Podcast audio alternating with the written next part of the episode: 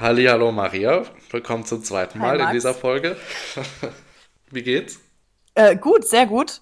Ähm, ich, wir haben eben schon mal geredet, eigentlich alles aufgenommen und ähm, dann ist mir aufgefallen, ich habe irgendwann wahrscheinlich mit meinen Fettfingern aufs Handy oder aufs Aufnahmegerät gedrückt und einfach Pause gemacht. Also deswegen, ja, also mir geht's gut. Und dir, Max? Ja, ja, soweit auch. Mir ist nur ein bisschen kalt. Wir haben minus 10 Grad jetzt heute Nacht gehabt und irgendwie ja, kommt das nicht so ganz dran an die 30 Grad, die ich zuletzt noch in Argentinien hatte. Ich glaube, dir geht es da ähnlich, wie es mir in Argentinien ging, oder? Bei dir ist warm, oder? Bei mir ist sehr warm. Ich fange jetzt auch gar nicht an, von meinem Sonnenbrand zu erzählen. Also äh, immer ein Grünholz ist wichtig. ja, Sonnenbrand. Ja, den hatte ich im Dezember auch noch, aber jetzt habe ich eher den Gefrierbrand. Na.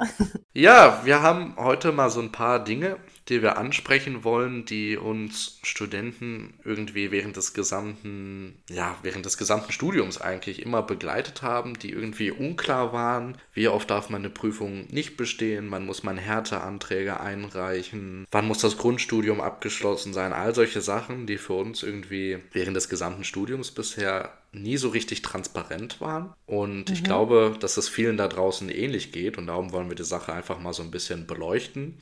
Ja, ich kann ja einfach mal anfangen. Vielleicht zu der Frage, wie oft darf man eine Prüfung maximal nicht bestehen? Ja, da ist es ja so, wenn man jetzt eine oder auch mehrere Prüfungen das dritte Mal nicht bestanden hat, dann hat man ja grundsätzlich den Prüfungsanspruch verloren und man muss exmatrikuliert werden. Das ist leider so, außer man kann, also beziehungsweise man hat die Option, dass man die betroffene Prüfung mit anderen bereits bestandenen Prüfungen des Moduls ausgleichen kann. Ähm, also falls man da den Bedarf hat, kann man da einfach einen Antrag auf Ausgleich im Prüfungsamt einreichen. Und ich glaube, gerade bei den ersten Anträgen sollte das ja in der Regel genehmigt werden. Ja, und ansonsten Härteantrag.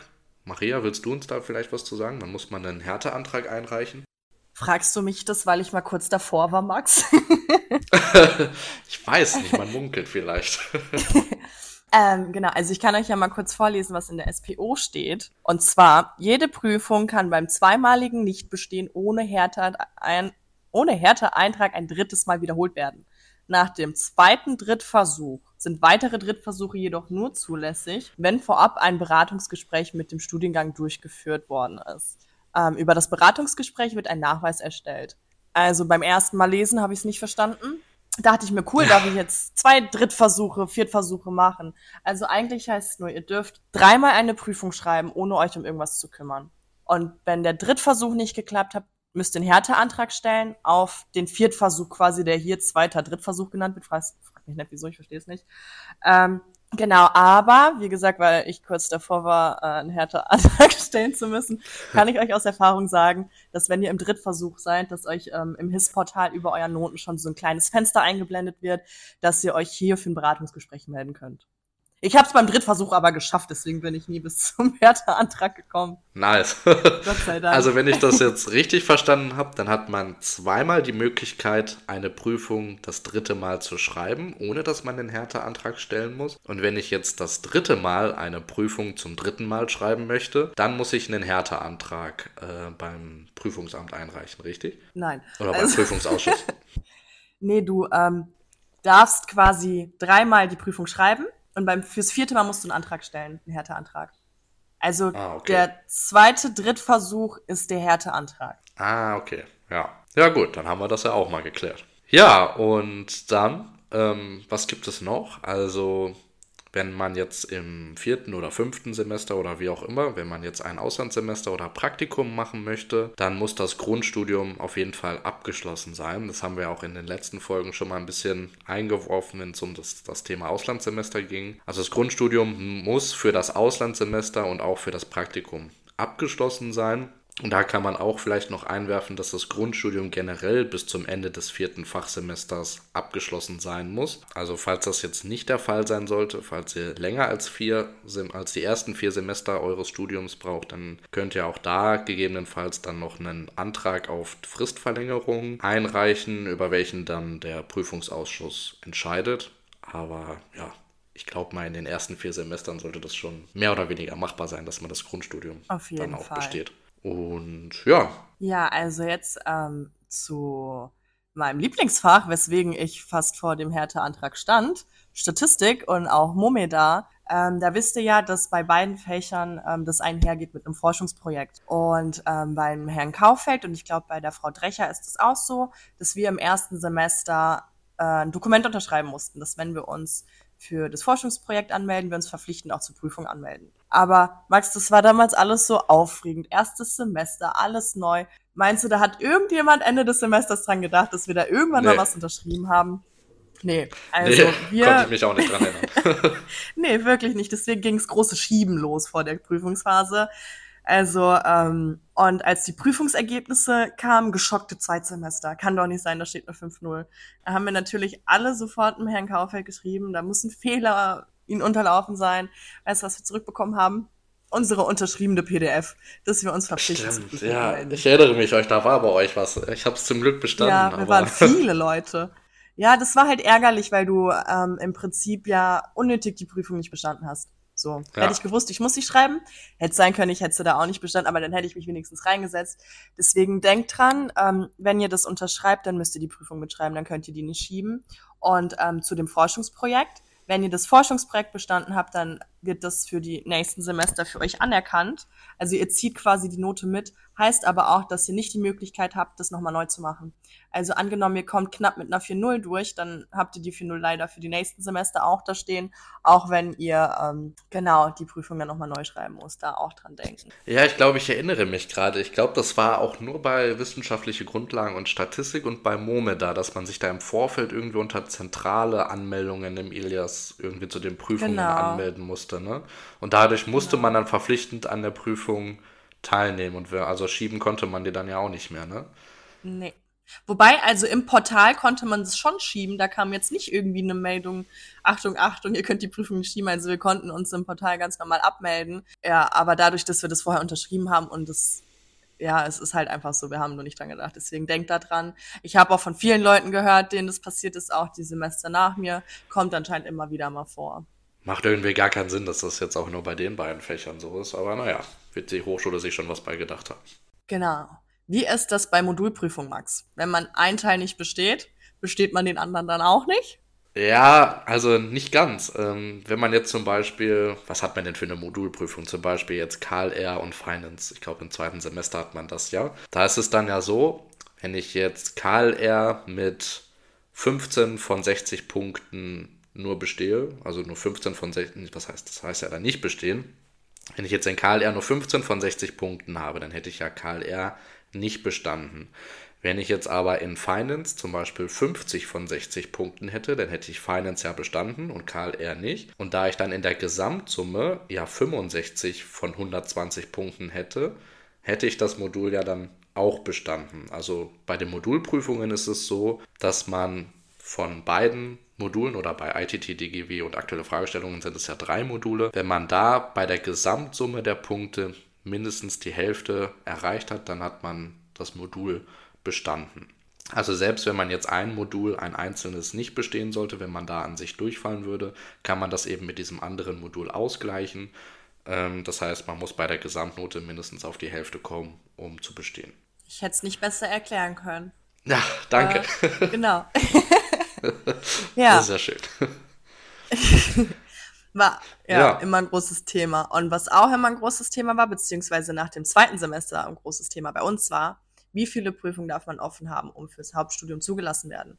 Ähm, mhm. Uns war bewusst und bekannt, dass es drei sind. Die große Frage war aber dann Modulprüfung oder generell Prüfung. Also heißt, weiß ich nicht, wenn ich ähm, Digi, wie ITT und aktuelle Fragestellungen offen habe, halt das Modul durchgefallen bin, kann ah. ich dann ah. nicht ins Hauptstudium, wenn ich dann noch eine andere Prüfung offen habe oder Stimmt, wenn ich zwei Modulprüfungen habe, die, weiß ich nicht, Buchführung, Bilanzierung und BWL Marketing, kann ich da nicht ins Grundstudium. Da kann ich euch alle ähm, erleichtern. Nee, es geht um die Modulprüfung. Also ihr dürft drei Modulprüfungen aufhaben, aber die einzelnen Module die gelten quasi nicht. Also ihr könnt DigiVI, ah, okay. Und aktuelle Fragestellung nicht bestanden haben oder auch noch offen haben und Buchführung und Bilanzierung, wo ihr an Modulen in Summe bei fünf wärt, heißt deutlich über den drei. Dadurch aber, dass es zwei Prüfungen sind mit der gleichen Prüfungsnummer, sind es eigentlich nur zwei. Also da ah, keine Sorge. Das war mir jetzt auch noch nicht so ganz klar. Also eine Modulprüfung zählt dann auch nur als eine Prüfung. Das heißt, jetzt zum Beispiel bei BWL und Marketing, wenn ich da durchfalle, zählt das nicht als zwei Prüfungen, weil es zwei Kurse sind, sondern nur als eine, weil es eine Prüfung genau. war. Und genau. davon darf man dann drei maximal offen haben. Genau. Okay. Ah ja, das war mir jetzt auch neu, weil ich hatte die Modulprüfungen zum Glück alle bestanden und hatte nur VWL mhm. offen, darum musste ich mich damit nicht so abgeben, aber das war mir jetzt auch neu. Ja, interessant. Ja, war, war ein großes Thema auf jeden Fall, das weiß ich noch. Ja, ja, generell kann man da, wenn wir da schon bei den Prüfungen sind, nochmal einräumen, wenn man jetzt äh, eine Prüfung bestanden hat, dann kann die nicht nochmal wiederholt werden, um zum Beispiel jetzt die Note zu verbessern. Also wenn ich jetzt beispielsweise in strategischem Management eine 4,0 habe, dann habe ich nicht die Möglichkeit, die Prüfung nochmal zu schreiben, um vielleicht eine 2,7 oder eine 2,0 oder was auch immer, eine bessere Note zu bekommen, sondern die ist dann halt fest und ja, da kann man dann nichts mehr dran ändern. Also falls ihr versucht zu bestehen, immer auch versuchen gut zu bestehen. Genau, gerade ab dem Hauptstudium, weil da die Noten ja auch im Bachelorzeugnis stehen. Ich glaube, im Grundstudium oh, ja. ist das natürlich auch relevant, klar, aber ab dem Hauptstudium gucke ich persönlich mehr auf meine Noten. Da frage ich mich dann auch immer, ist es irgendwie cool durchzukommen, mit einer 4-0 zu bestehen oder ist es dann vielleicht doch besser, wenn man nicht besteht und nochmal einen zweiten Anlauf nimmt und man es dann vielleicht in einer 3-0 oder mit was Besseren besteht. Noch besser, ja. Ich persönlich würde dann, glaube ich, den taktischen Durchstreicher machen und lieber durchfallen und es beim nächsten Semester nochmal probieren.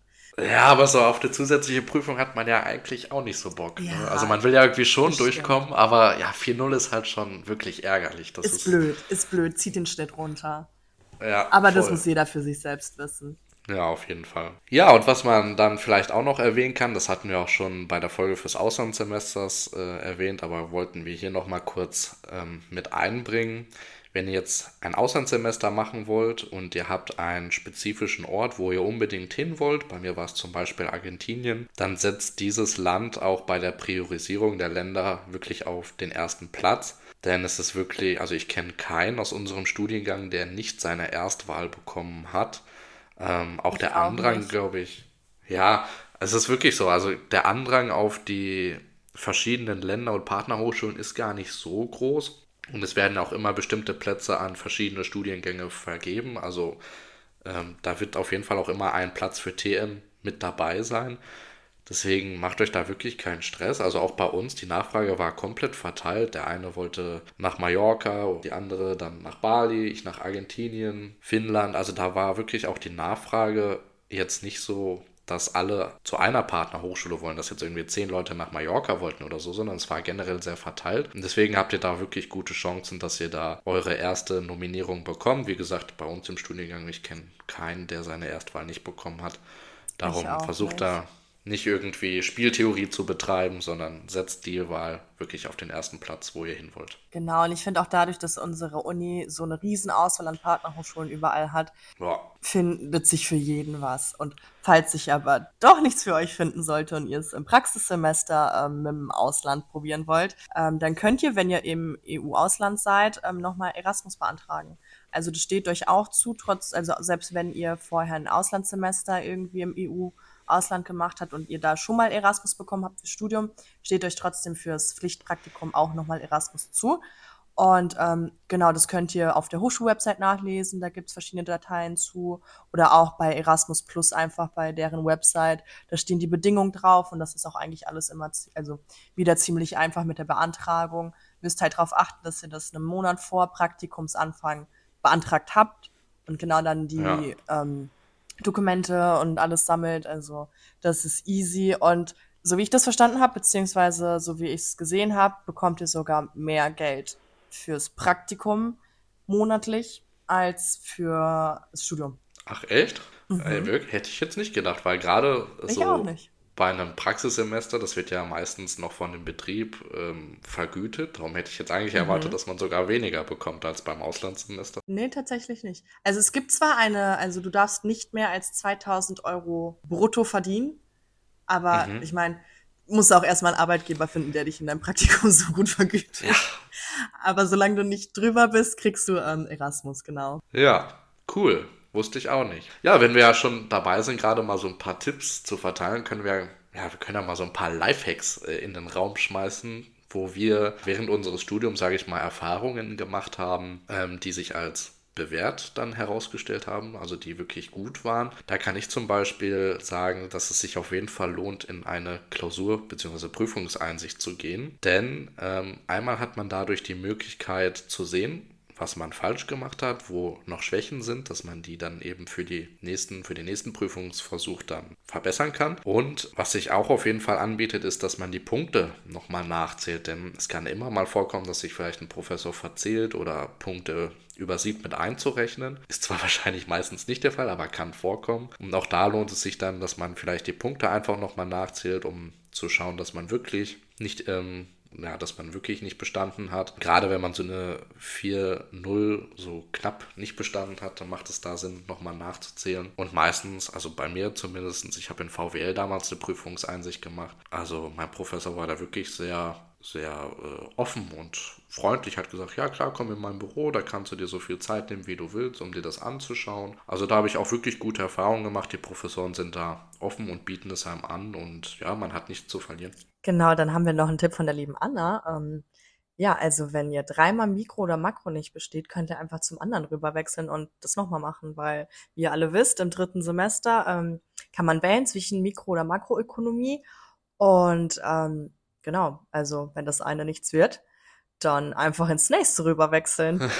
auch ein geschmeidiger Tipp. Ich meine, ich habe jetzt auch vier Semester VWL durch, zweimal im Grundstudium und dann drittes, viertes Semester nochmal. Irgendwann reicht es dann auch mal. Aber ja, ist ein guter Tipp. Aber generell bei den Kursen äh, oder was die Kurswahl angeht, so gerade im ersten oder zweiten Semester ist es ja so, dass die Kurse sehr schnell voll sind, weil eben viele dann neu beginnen und viele noch da sind und viele eben in die Kurse rein wollen. Und da kann es dann ja auch mal vorkommen, dass so ein Kurs voll ist. Und da können wir auf jeden Fall empfehlen, dass ihr da mal den Professor vielleicht eine E-Mail schreibt oder mal im Büro vorbeischaut und ihn einfach mal fragt, ob es nicht doch eine Möglichkeit gibt, in den Kurs reinzukommen, auch wenn der schon voll ist. Gerade, ja, also gerade im Grundstudium, die Kurse, da sollte es nicht daran mangeln, wenn jetzt nochmal einer mehr oder weniger im Kurs ist. Ähm, zumal ja dann viele vielleicht auch nochmal den Kurs wechseln, weil viele melden sich ja dann nochmal in zwei Kursen an, weil sie sich nicht sicher sind, in welchen sie gehen wollen. Und da ist unsere Erfahrung auf jeden Fall so, dass es sich lohnt, mal den Professor freundlich anzusprechen und zu fragen, ob es nicht vielleicht doch die Möglichkeit gibt, in den Kurs reinzukommen, wenn ihr da jetzt unbedingt rein wollt. Genau, dann habe ich noch einen Tipp für alle, die vorher was anderes gemacht haben, ob Ausbildung oder ein anderes Studium.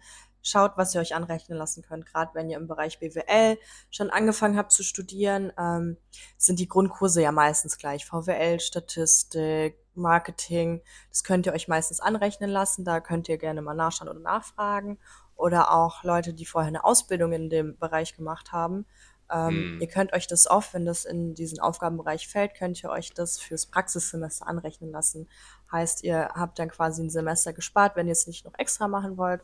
Also da gerne erkundigen, da gibt's oft ähm, eigentlich ganz gute Möglichkeiten. Ja, auf jeden Fall ein guter Tipp, denke ich. Ja, was ich vielleicht noch äh, mit einwerfen kann, ist, ähm, bei uns in TM ist es ja so, dass man eigentlich in jedem Semester mindestens einen Kurs auf Englisch hat. Und wenn einem jetzt Englisch als Sprache nicht so liegt oder man keine Lust hat, den Kurs auf Englisch zu machen, da könnt ihr euch mal umschauen, ob es vielleicht in den anderen Studiengängen den gleichen Kurs auf Deutsch gibt. Also vor allem im Grundstudium hat man ja, also WMM, HM und TM, die drei Studiengänge haben eigentlich fast das komplett identische Grundstudium, bis auf ein, zwei Fächer. Und zum Beispiel in Finanzmanagement war es bei uns so, dass der Kurs auf Englisch war für die TM-Leute und für die HM-Leute wurde aber ein Kurs auf Deutsch angeboten und die Inhalte waren absolut identisch. Und ja, theoretisch hat man da schon die Möglichkeit, dann auch in den deutschen Kurs reinzugehen. Ja, da könnt ihr euch auf jeden Fall mal umschauen, ob das vielleicht für euch auch möglich ist. Ich hätte es auch gerne gewusst. Ich habe das erst zum, zur Mitte des Semesters herausgefunden, dass es einen deutschen Kurs in Finance gab und ich war die ganze Zeit im englischen Finance und war da so am struggeln und dann hätte ich mir die ganze Zeit gewünscht, dass es auch einen Kurs auf Deutsch gibt und dann habe ich das irgendwie dann zufällig herausgefunden. Ich war dann eben schon bei der Hälfte des Semesters und da hat es dann auch keinen Sinn mehr gemacht, den Kurs zu wechseln. Deswegen habe ich den dann auf Englisch durchgezogen, aber ja, deswegen. Genau, und dann würde ich jetzt eigentlich als Schlusswort fast sagen, also als letzten Tipp, macht euch mit der SPO vertraut. Wir wissen, die ist lang, Ja, die ist nicht immer ganz verständlich, ähm, aber meistens steht da alles drin, was ihr braucht. Also da könnt ihr euch viele E-Mails sparen, weil da meistens auch als Antwort zurückkommt.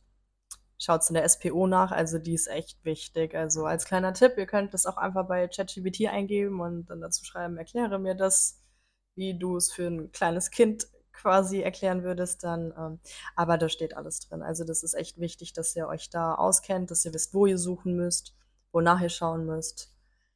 Ja, genau, also SPO ja. wichtig. Oder wie Herr Möder es in, in, in unserer Rechtvorlesung immer gesagt hat, ein Blick ins Gesetz erleichtert Geschwätz. Nur, dass es in dem Fall die SPO ist und kein Gesetz, aber ja, ist ja, oh, wobei die SPO ist ja irgendwie unser Hochschulgesetz mehr oder weniger. Insofern ein Blick da rein schadet auf jeden Fall nicht. Ja, und dann haben wir jetzt zum Schluss eigentlich nur noch so ein, zwei organisatorische Dinge, die wir nochmal ansprechen wollten. Also morgen am Dienstag, den 16. Januar, ähm, da bietet Herr Professor Harter eine Gruppenberatung für die Partnerhochschulen in Valencia und Madrid, also in Spanien und in Mexiko an. Also wenn ihr jetzt überlegt, euer Auslandssemester in Spanien oder in Mexiko zu machen, da gibt es dann eben morgen eine Infoveranstaltung, die ist in Raum N 130, 131 und von 18.30 Uhr bis 19 Uhr wird dann eben oder werden die Partnerhochschulen in Spanien vorgestellt, in Valencia und in Madrid und von 19 Uhr bis 19.30 Uhr die Partnerhochschule in Mexiko. Also falls ihr da Interesse habt, schaut da gerne mal vorbei. Genau, und ab heute, dem 15.01., ist es auch wieder soweit mit dem Semesterbeitrag. Ihr habt jetzt knapp einen Monat Zeit, um den zum Überweisen. Bis zum 14.02. müsst ihr ähm, dran denken. Kann man sich ganz gut merken, bis äh, Valentinstag am besten alles überwiesen haben. Ja. Genau. Ja, und das wäre es eigentlich schon von unserer Seite. Abschließend können wir, also wünschen wir euch noch viel Erfolg bei den Prüfungen und auch bei der Vorbereitung für die Prüfungen. Ja, Hast du noch was, Maria? Nee, alles gesagt bisher. Okay, in diesem Sinne dann bis zur nächsten Folge. Wir sehen uns. Wir hören uns. Eine schöne Woche. Bis bald. Ciao. Ciao.